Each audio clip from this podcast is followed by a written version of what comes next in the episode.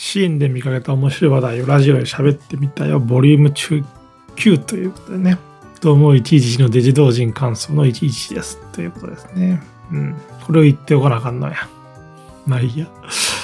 というわけで、これから喋る内容の目次を喋るんでしたな。一つ目の話題は制作の勘どころここだ。二つ目、技術研究が創作意欲になる人たち。3つ目、支援サイトの課金率の高さってあるよなっていうことですね。4つ目、うんこちんこスプラッター全年齢分野開拓ということで、この4つをやっていきたいと思います。制作の勘どころここだということで、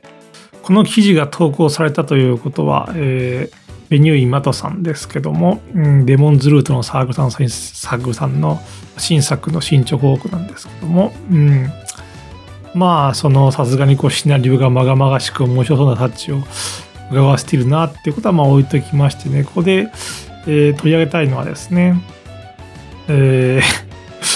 ルデンウィーク2023年スペシャル缶詰テキスト作業なんて知られていますけども、まあデモンズルーツがそうでしたけども、こうテキストが魅力でもあるサークルさんですから、こう缶詰になってこうテキスト作業をされるようだっていうことですね。うん、でまあこの缶詰の話が分かるなと思いまして、このラジオの方では言ったんでしたっけ、私もねこう朝起きて1時間経って何をやってるか考えたらね、皿洗って洗濯も押収だけじゃないかっていうことがあったりして、このいかに実作業を増やすかっていうのがあるわけですよね。うん、今の私実作業、ゲーム制作に関する時間だけで数えたらですね、まあ寝る前に10分15分やれてるだけなんですけども、これをつまり30分にしたら2倍、1時間にしたら4倍になるはずなんですよね。ということはですね、1時間で4倍になるわけですけども、この皿洗いと洗濯もっていうこの作業にしか過ぎない時間も1時間。この非常にこう自分の創作に関わってくる、今やってるのはアドベンチャーのシナリオですけども、シナリオの分私のこの15分を1時間に変えたら4倍にして1時間っていうことですよね。うん、とてもいい分とは思えないわけですよね。ですけども、このそうなっちゃいがちなんですよね。生活を生きているとこう避けては通れない雑事にばかり時間かかってしまうというね。そこでこう缶詰、ホテルかなんかだと思うんですけど、ホテルに詰めてこう1日8時間だけでもこう作業を取れたらものすごいことですからね。これはベニューイマーさんの話ですけども、こうまあ私もアドベンチャーの今シナリオやってるって言いましたけども、ガーッと集中、短期的 とてもそんな集中力が長くは続かないんでしょうけども、短期的にガーッと取り組めたらこう全然違うだろうなっていう、この制作の一時期ってありますよね。まずはこのシナリオの総案を上げなければいけないって、この総案を上げなければもう他のことも進まないっていうような時期がありましてね。まあ例えばこのベニューイマトさんぐらいの LRPG の規模だとは、まあおそらくこの200キロ300キロバイトぐらいの文字を1週間で書き上げる、缶詰書き上げるとかかなと思いますね。1キロバイトは512文字で計算してますけども、つまり1万文字、1万5000文字ぐらいの文字を書かれるのかなってことを考えてますけども、1週間ぐらい缶詰してね。これだけで言ったらもう1週間、たかだか1週間ではありますけども、1週間前には手元に全くなかった原稿がですね、1週間後にはこう1万5000文字、原稿用紙で言ったら、400枚ぐらいのものがもう明確にこの手元にあるっていう、このあるなし、1週間であるなしがこの分かれるってことはもう明確にこう違いますからね、制作効率としてね。だからさっき私も言いましたけど、寝る前に10分15分ぐらいちょっとちょこちょこシナリオをこう小づいたりしてですね完成するわけはないわけですよね。私ももしその1週間缶詰できたらですね、もう1ヶ月後とかには新作、待望をした新作が世に出せるんじゃないかなんて思っていてですね、まあ10分15分の取り組みでこう半年ぐらいかかるものが1週間ぐらいでできるんじゃなかろうかとそれは思うんですよね。だってそうですよね。1日15分がもし8時間になったら、これ32倍効率になるはずですから1日が30日ってことになりますよね。そんぐらいのね、もしこの32日かかるものが1日割る、64日かかるものが2日で割るっていうことですからね。まあそのぐらいの制作効率を期待できるっていう、ゲーム施策の全局面でそうとは言いませんけども、まあここに集中したいんだっていうこの時に缶詰っていうのはやっぱりこう昔からある手法ではありますけども、作家さんにとっては有効だよなと思うんですよね。またそういった有効な手段を見聞きしてですね、自分にもし取り込んだら、もしそれができたならばどうなるだろうみたいな、このあり得るはずと未来なんかを仮定したりするんですよね。で、全く感じるのはですね、こう取るべき制作環境で、実際には1週間缶詰とかできないわけですけども、他にもやることがあるわけでね。でもし本当にそれができたらですね、1ヶ月後に新作ができてるはずなんですよね。このままいったら半年ぐらいかかるんじゃないかっていう、新作が1ヶ月後にはできてるんじゃないかって、それもまた事実なのも分かってですね、なかなかそれをするのは難しいことはありますけども、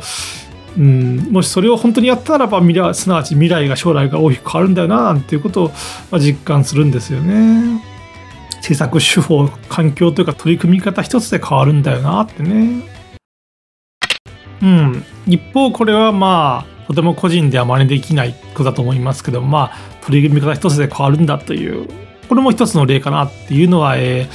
可愛い変身ヒロインが大活躍 TS 魔法少女ネオナということで、これはよう話題に出しますけども、アイモラリストさん、要するに民衆の閣僚村、メスバレ元気村トリアモのサークさんの新作ですね。このサークさんの新作は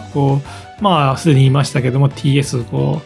トランスセクシャルというのかな、性転換でかつ 3DRPG だっていうことらしくて、少し前に発売された、先々週ぐらいに発売されたナイトクリッカーもそうなんですけども、出すよって言ったらもう1ヶ月も出さずに出てたっていうことが分かるように、この TS 魔王少女ネオナは1年後の発売を予定しているそうですけども、そこへのこの取り組み方っていうのがすごいなと思うわけですよね。宮中入学ですね、現在ゲームシステムチームと 3D アニメチームに分かれて制作しています。なので 3D 制作とゲームシステム開発が同時に進むので、どんどん進むよ、すでにアドベンチャー部分はかなりできていてということですよね。あと言うて1年ですからね、この1年をどう捉えるかですけども、まだ1ヶ月目なのにすでにアドベンチャー部分がかなりできているという、このものすごい体制ですよね。巻いていくねっていうようなことですけども、ただ私みたいにあと1年あればなんていうふうに悠長に構えていったら、その初作品で 3D の RPG っていうことですから、土壇場になって、これダメだ、全然完成しねえわっていう、半年延期とかね、そういう風になっちゃうんでしょうね。非常にやれるんだら早くやっていくぞっていう見積もりの考え方ね。そしてゲームシステムチームと 3D アニメチームですね。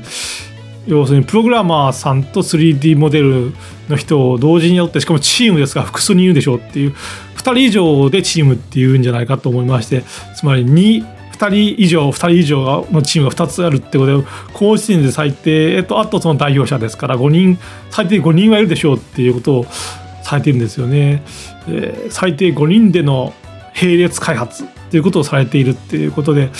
これも同人なんていうものの故障の意味を超えているな、同人以上一発のデベロッパーの制作ラインだよなと思いつつね、これをまた制作環境を整えれば1年後どうなるでしょうっていうような、その可能性を見るようなところがありましてですね、1週間ぐらいでしょうかね、缶詰になって1万文字のテキストを完成させるっていうのもすごい、5人ぐらいかなるであろう制作チームをバーッと走らせて、あっという間にこの形にしちゃうっていうのもすごいっていうことで、形にするっていうことですよね。そういう環境でもって、寝る前の15分ぐらい悠長にやっている自分には非常に圧倒されるような話ではありますけども、形にしていかなきゃいけないなと思うわけですよね。また第一に形になっていくということがありきで制作環境を作っていかなきゃいけないなと思うわけですよね。そのところ本当にシビアで考えているのかっていうのが、プロとアマっていうと同時になんておかしいですけども、感性にこぎつけられる人こぎつけられない人の違いなのかななんて思いますね。2つ目の話題、技術研究が創作意欲になる人たちということで、この話題は長いですよ。どういうことか、これは C3 アートというサークルさんの記事で、このサークルさんは18禁ゲーム最高峰の 3D グラフィックなんていう、3D グラフィックを含む作品が他にもいっぱいあると思いますけども、その中でも18禁ゲーム最高峰を歌って発売された終わりの王国はじめの魔女っていう作品を出されたサークルさんなんですけども、18禁ゲーム最高峰の 3D グラフィックを歌うだけあってですね、この記事は新作なんですけども、そのサークルさんの非常にこの 3D 技術に追求してるなってことが分かる記事ですね。アンリアルエンジンだと思うんですけども、柔らかく値判定のあるオブジェクトに当たるとのこう薄く平べったくなるようななんか素材を用いてですね、あ、これっておっぱいの表現に使えるじゃないかっていう、宮中に曰くこちらおっぱいをわしづかみにしたいという思いから研究していたおっぱい技術ですという話らしくて、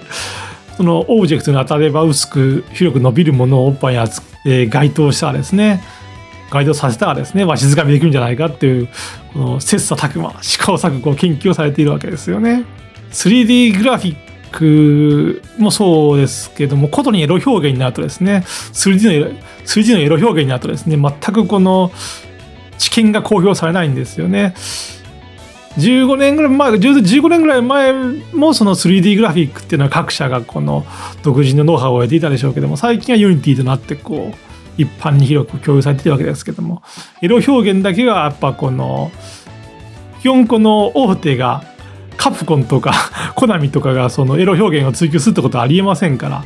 今エロ表現を追求しているのはまあ同人だっていうことですよね。なのでこう知見をあんまりこのオープンにするってこともなく、各サークルさんが独自のノウハウを蓄積させているっていうのが現状なわけですけどもね。うん、そこでこうたまにこのうっすらと伝え聞かれるがゆえにですね、このエロ表現 3D にまつわるエロ表現ってのは面白いなとかあるんですけども、これもまた一つですよね。薄く広く伸びるようななんかこのアンリアルエンジンのなんか設定だと思うんですけども、設定のオブジェクトでおっぱい表現をしようっていう、おっぱいわしづかみ表現をしようっていうのね。うん。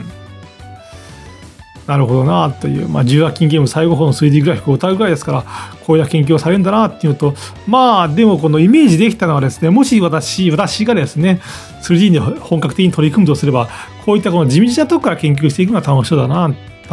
なんて思うんですよね。うん。前も私この Unity をちょっと触った時に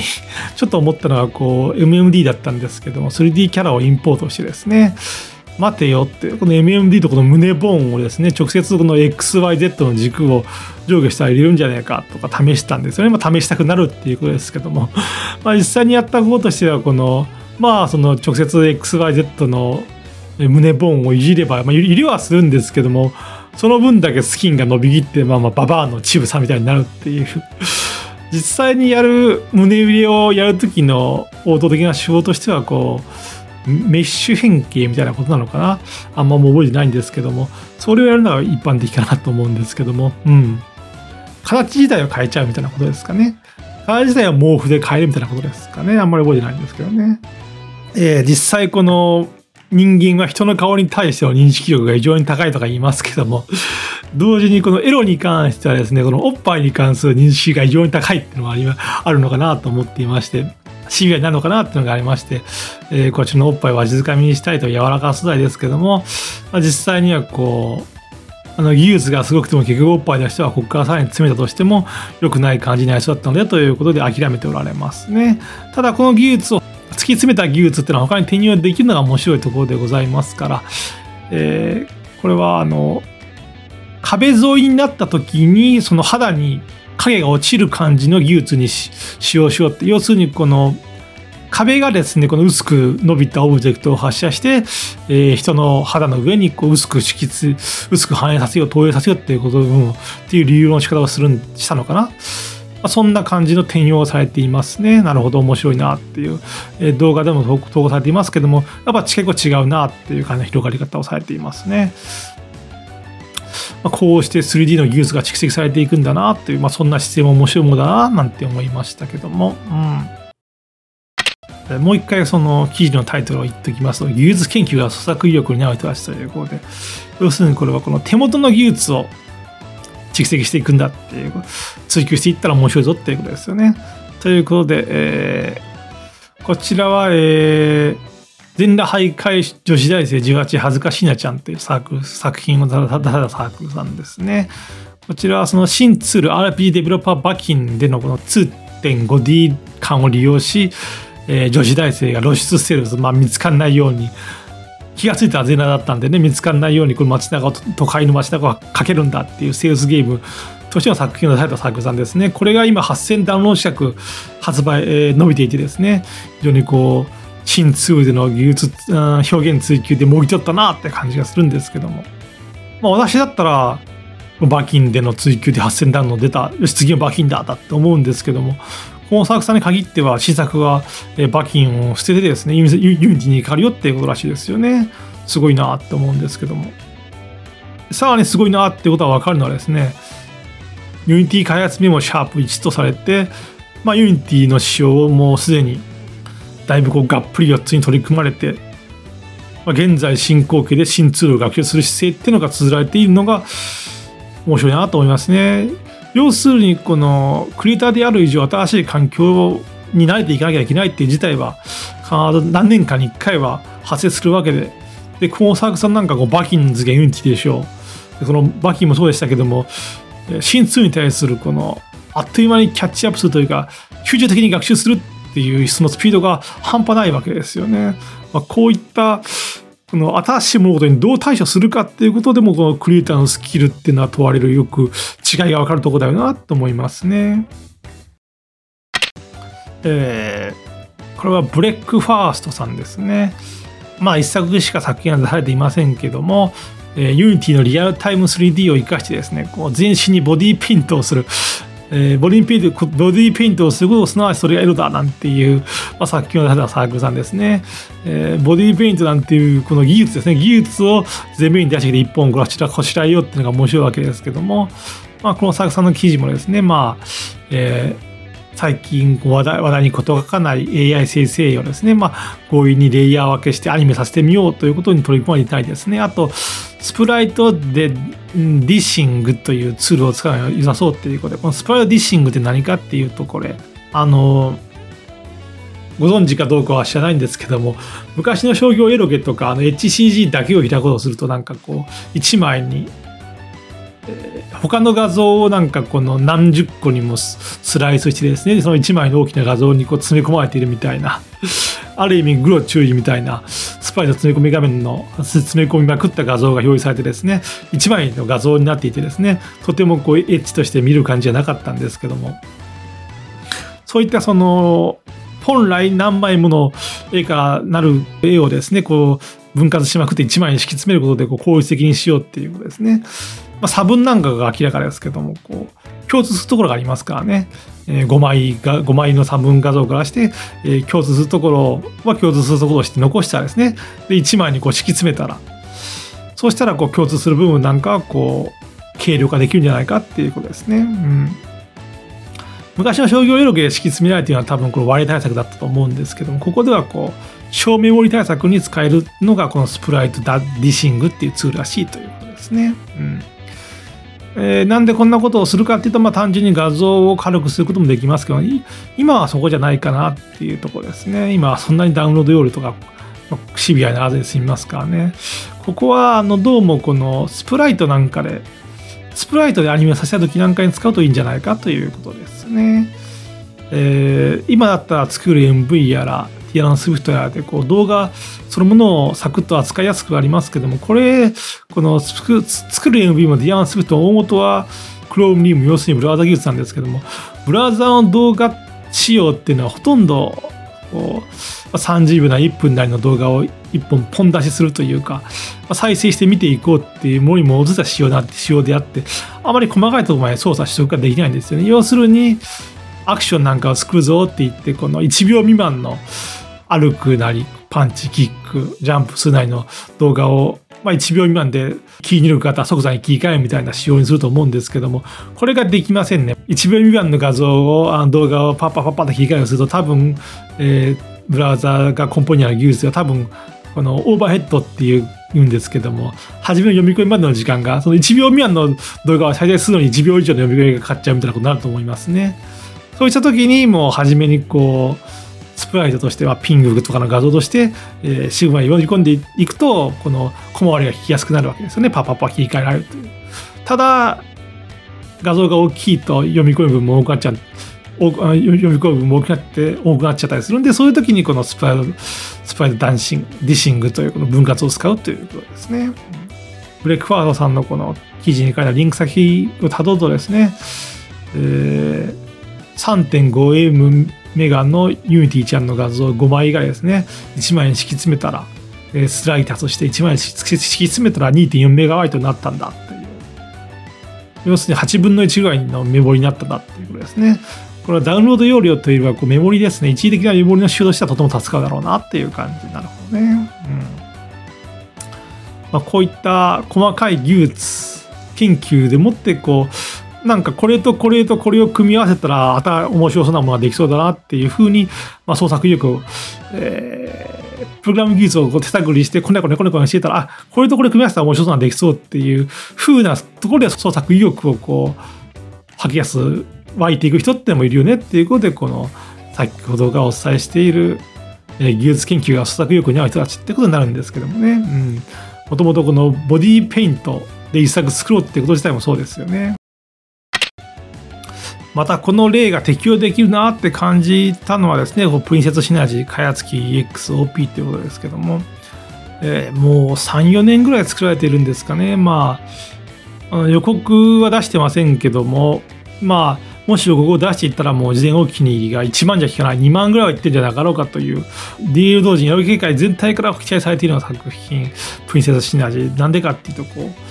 制作メインを担当される方もシステムメインを担当される方も両方とも万超えのサークルさんですからね。そのサークルさんが掛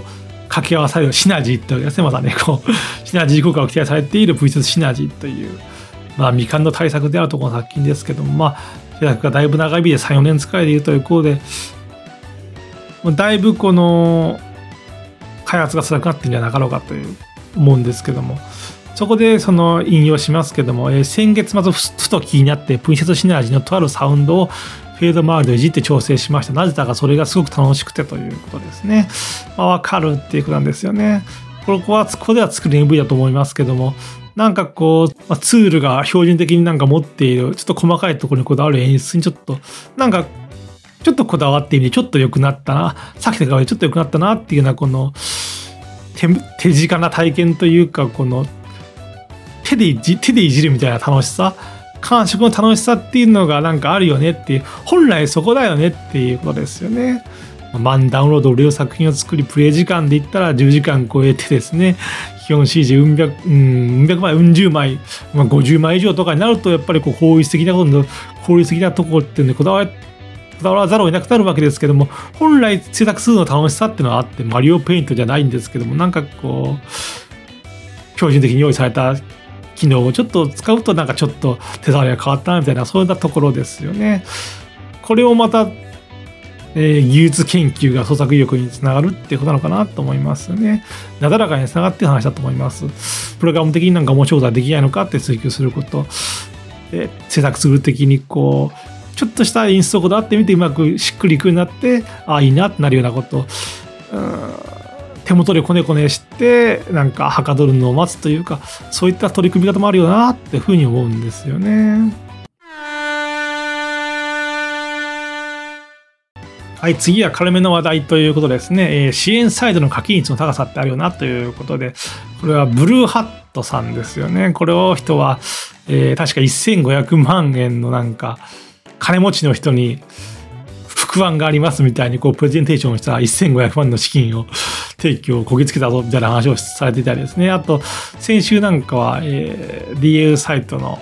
新年会のレポ漫画とか面白かったんですけども、毎回そんなぶっ飛んだ話を引っ提げてくる感が引っ提げてきてレポをしてくれる感じがある作者さんですけども、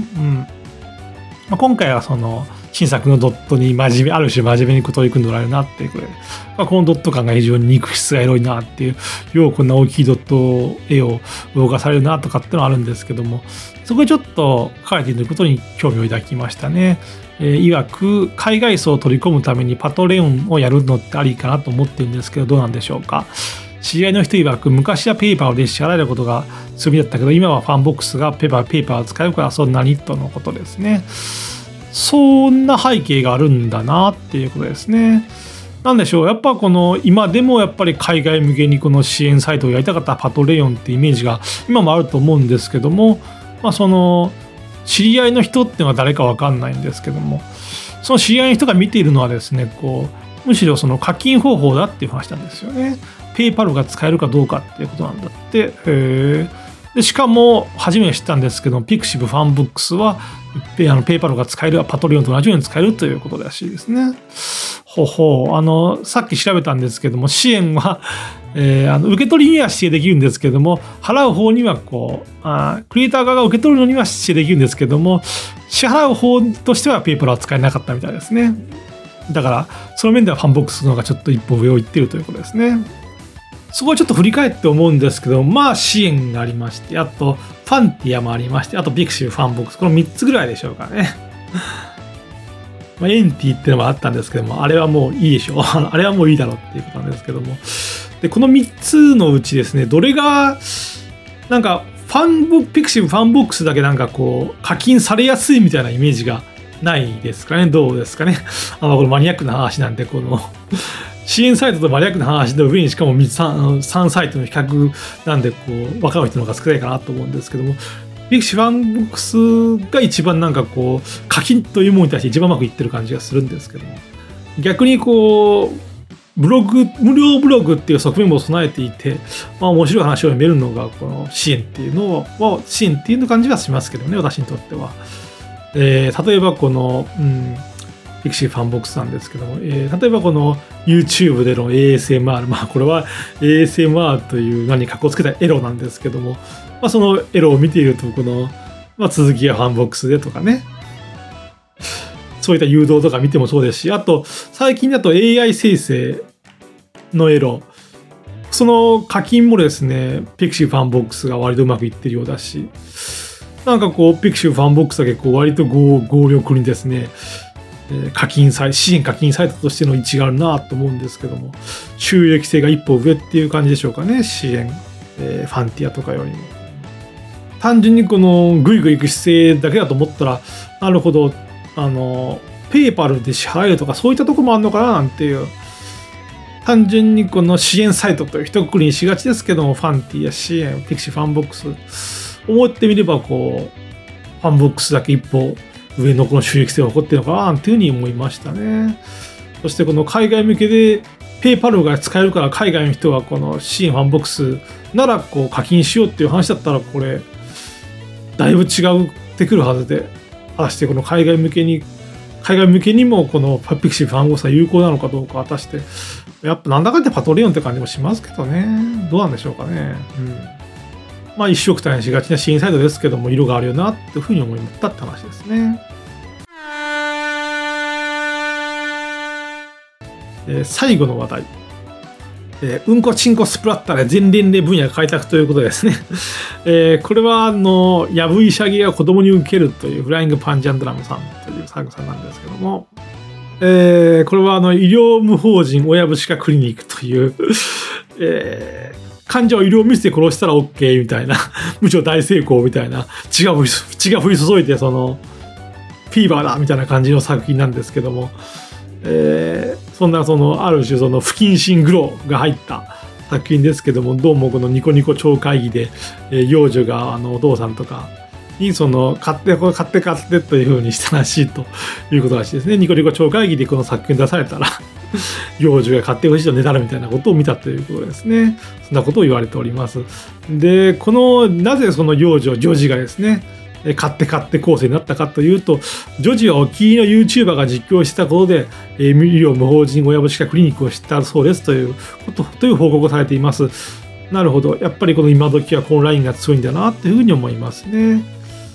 特に全年齢になれば、やっぱりゲーム実況による流入口知名度のアップっていうことが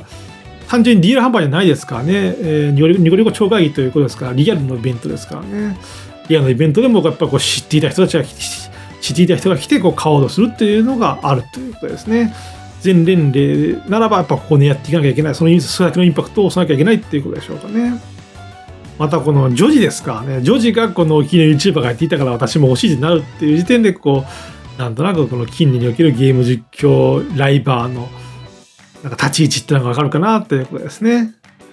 芸能人法じゃないけども近所のイケメンのお兄さんみたいな感じでしょうかね。親近感のあるそんな感じなんでしょうかね。一番モテるところや一番おいしいところやで、期中には他のイベントでもちょくちょく子供が興味を持つので不思議に思いましたということらしいですね。おそらくその他のイベントに興味を持たれたっていうのは、まあまさか全員が全員をキーの YouTuber が実況してたからってわけでもなく、単純にこの医療無法人親部歯科クリニック自体にこうなんかこの子どもたちを引きつける要素があるかもしれないっていう話ですよね。でそこで思ったのがやっぱりこうクソガキが好きなのは高校とかとかを読んでクソガキが好きなのはやっぱりこのうんこチンコあるいはこのスプラッターですからうんこチンコは言うまでもないんですけども、子どもって案外このいや子ども向けのこのコロコロ漫画とかに案外スプラッターってことじゃないですけども頭に鉛筆を刺したら血がブシャーみたいなこの血がブシャーで笑いを取るみたいなとこってあるよねということで、やっぱりこのうんこちんこスプラッターがこの子供向けの笑いとして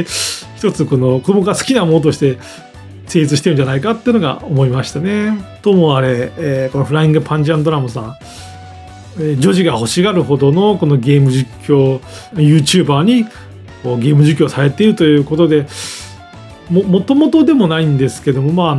18禁同人 RPG で1万超えの作品を出されたりする作さんでもあるんですけども、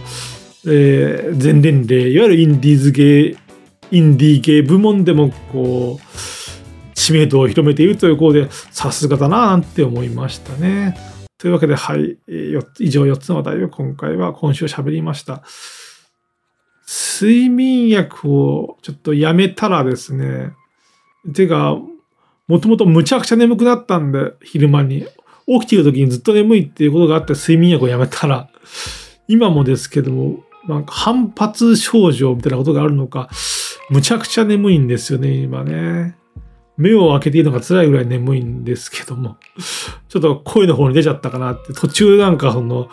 自分でも何を言ってるのか分かんないほどのこの話の前後があったかと思うんですけども、睡眠薬を頑張って抜いていこうと思いますんで来週こそはちゃんとはっきりして頭で喋っているかなと思います、はい、今週はこ